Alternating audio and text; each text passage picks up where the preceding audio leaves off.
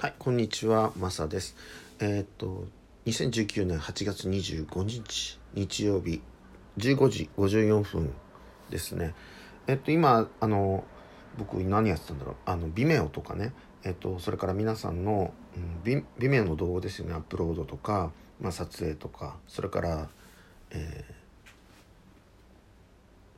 フィードバックに対するメール返信とかね。あるいは、まあ、YouTube を見ていたりさっきね DAIGO さんの YouTube 見たんだよね。で昨日あの金持ちのヒーリングっていう風にしてで皆さんにその以前にメールを送ってやっぱりきちんとしたその基本的な考え方というものがあってでそのメールを読んでそしてあのもちろん意識っていうのはあの我々の意識がまず働くわけですね。例えば無意識をあの意識に上げるだとかあるいはゴールというものをきちんとまずは顕在化させましょうとか。でゴール設定ゴール瞑想とかっていう基本的なことはいつもブログとそれからあのまあブログですよね。でお話をしてるんですけれどもそしてそのトマベチ式というのか、まあ、コーチングというのもいわゆる非言語というか、まあ、僕らが気候と呼んでいるようなものないしは気候っていうのはもう少しあのなんていうのかな方法論としてはうんと絞られてるというのか共感覚にあるよる内部表現の書き換えというのをあの伝統的なその気候とかいわゆるヒーリングテクニックその各宗教だとかいろんなそのエソテリックなそのヒーリング方法っていうのを歴史的に紐解いていくと、まあ、そういうものを使っていますよという。でそのやり方方法というのをマサワークスではあのお伝えをしてるんですけれどもただ目的としては共感覚。プラス共感覚ということはそこに含まれるそのモーダルチャンネル人間の脳の入出力チャンネルというものが五感いわゆる視覚聴聴覚、えーそれから味覚えー収穫触覚プラス言語というものですよね。でそれを使ってあのなんていうのかな。えっと何らかのうんそのまあ天なんていうのかな。生まれながらだったらおかしいけれどもあの共感覚者のようなあの状態っていうのを人工共感覚というのをあのができますよと。でそのトレーニングの一つがあの気候というわけですよね。っていうふうに僕はあの理解をしてまたそれを皆さんにお伝えをして共感覚による内部表現のあの書き換えなんですよと。でその一つのそのいろんな手がかりとしてはトマベチ先生があの書いている、えー例えば脳と心の洗い方っていうのは非常に分かりやすいトレーニングの方法としても書かれていますしその周辺ですよね。あの洗脳護身術だとかそれから洗脳言論だとかというものを読んでそこにやっぱり分かりやすくのやり方方法みたいなことが書いてあるのでそして僕もそうですけれどもそれをじゃああの著者と同じような形で完全に理解をしてるかどうかというのは別にしてもそれを自分でその、えーまあ、いわゆるアンカーとトリガーというようなことだとかその編成意識だとかそのホメオスタシスを使うとかねそういうようなあのことをぐるぐるぐるぐる理解をしていく。ぐるぐるということは同じところを回ってるというよりも抽象度を上げながらなんか自分なりに発見をしてフィードバックを取りながらやっていく過程を僕はシェアしていくのでということですよね。だからもちろんそのうんヒーリングっていうととかくその医療ヒーリングというのかあのそういうね。ただそれは法的には認められてもちろんいないのでまあ代替療法としてのいろんななんかあの催促というか法法的なう法的というよりもあの運用のされ方というのはありますけれども僕はやっぱりえっとそれぞれがねもちろんその時代その時代その国ないしは、えっと、その時々のいろんなあのなんていうのかな、えーことを守りながらないしは、えーなんていうのかな自己責任でねにおいてそれをやっていく。例えば自分への書き換えっていうのはもちろんこれ別に誰も文句言う人がいないわけですから、えー洗脳しようがねそれを教育と呼ぼうが何しようと勝手なんですけどもあるいは家族だとかねそういうのもまあ家族ももちろん別のね人格なので、えー、家族でも嫌なことされると訴えるとかねいろいろ、まあ、民事か刑事か別にしていろいろあると思いますけれどもあのその範疇ないしは何かのそのお互いの合意があって無料でやってるだとかあのいうことはあの多分許されることだと思いますけれどもないしはまあ無料だからってね嫌なことを合意がなくてやるとまずいわけですよね。でそれから優勝で何何事かを行う時もやっぱり僕は正し書きというのか僕がいつも言ってるその、えーと、医療目的としての医療行為としてのものではないってもちろん、えっと、医師免許とかね医師法とかあるわけですからそれでがない人は診断もしちゃいけないしもちろん治療というのか医療行為をしちゃいけないわけですから。まずは僕はあのお金をもらってねあの何て言うのかな。触れるというようなことはほとんどしないですね。うん。まあ、握手したりだとかあの肩を触ってみたりだとかそういうようなことはあのするにしても、えー、合意がなくね何かその押すだとか、えー、まさか人の傷つけるだとかねうん、そんなことはしないので、えー、そういうことも僕はあの皆さんにも重々ねあの気をつけていただきたいというふうに思いますけれどもそんなことをあの今やってるんですね。で、えっ、ー、とさっきね DAIGO さんのあのメンタリストですよね今今でもそういうふうに言ってるのかな、うんと、YouTuber にあの YouTube で配信もされてますけれども、うんとトップ25%じゃない2.5%か。のその世界でね、えーと、お金持ちの方の特徴ということでどこだっけなユトレヒット大学だったかな？でのなんかあの結果をね4つの特徴がありますよっていうさらっと言うと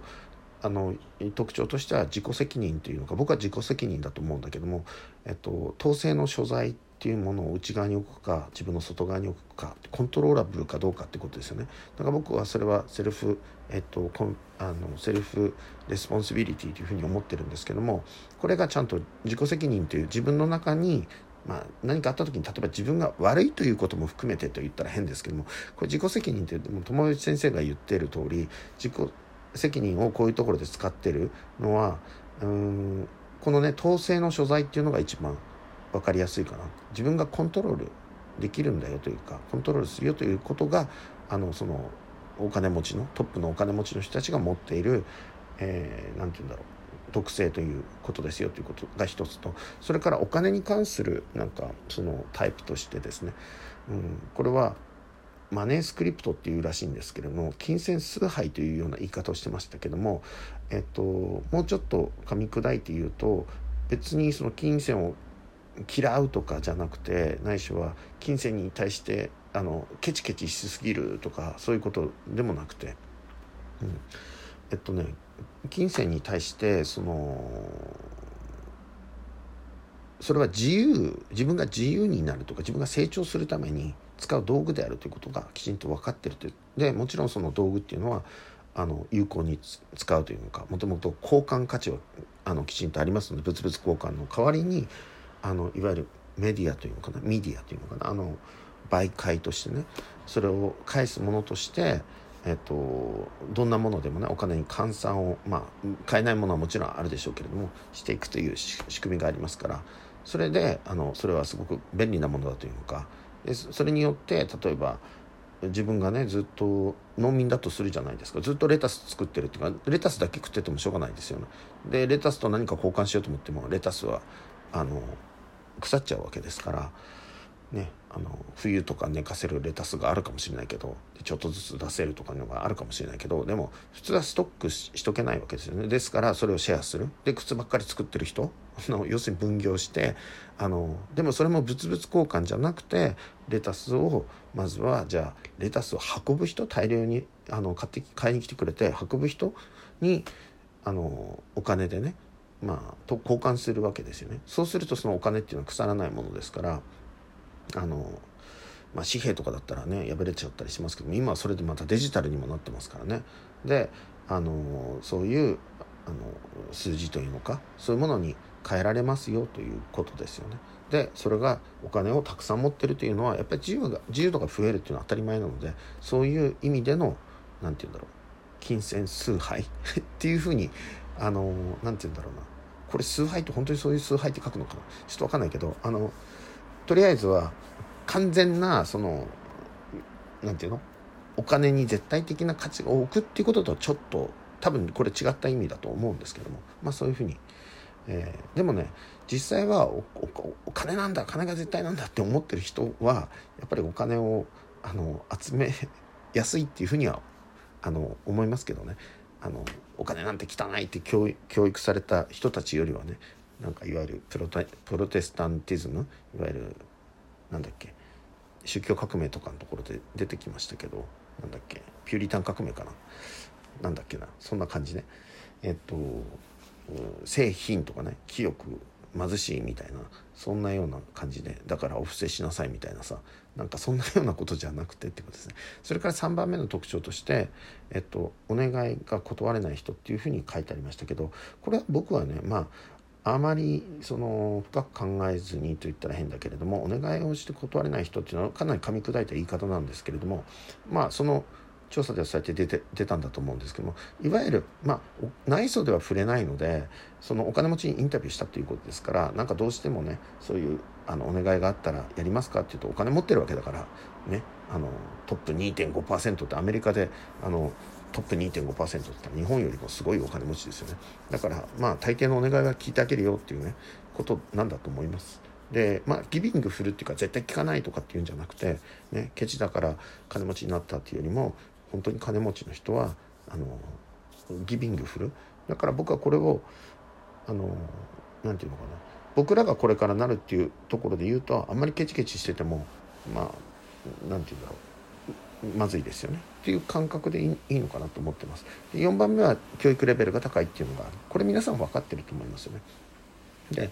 教育レベルは低くても別にそのどれもがねその要素が絶対条件なんだということではないでしょうけれども単純にあの自分僕が一番すごく思ったのはやっぱりお金がきちんと有用に使える。そして経済的なその自由っていうのが自立というのかな。そういうのがないと自由がないわけですから。本当の自由っていうのは自分がそのお金があるとかないとかお金が思ってる人たちの言うことを聞くとかそういうことよりも自分の頭の中でそのまず正しくというのかな。自由に思考できるということがまず一つの一番目の自由だと思いますけれどもそれにしても経済的なその自立というものがないといわゆるお金があのたくさんないとね、うん、あの十分にないとあの自由度は狭まるこれは当たり前なのでそれはちゃんと認識した方がいいかなというふうには思い思います。で、えっと、自己責任これが一番大事かなというふうに思ってますね。だから、えっと、その自己責任っていうのはいうのはあの過去にやったこととかなんか今こういうふうに自分がいるのは俺が全部悪いんだとか自業自得だとかそういうことに使わずに実はここで言ってるのは統制の所在ということは自分がいろんなことを未来を作れるんだよということですね。で同時にプラス派生して今なんかそのまずいことが起こったのも自分にもいくらかの責任があると完全に人のせいにするのはアウトですよねっていうことですよね。でそこまでいけば別にその何て言うのかな。自分がね変にガーンと落ち込むっていうか落ち込んだらあの結局はあるいは悩んでぐるぐる同じところ悩んでるのってまあ結局は損じゃないですか。30年間ずっと悩み続けたりとか責め続けたりしても自分が他の人にも役立てるようになるかってそんなことはないのでまあ落ち込むことはあるにしてもまあそっかって自分にも責任があるんだと、ね、あいつが悪いこいつが悪いってずっとそうやって思ってるよりも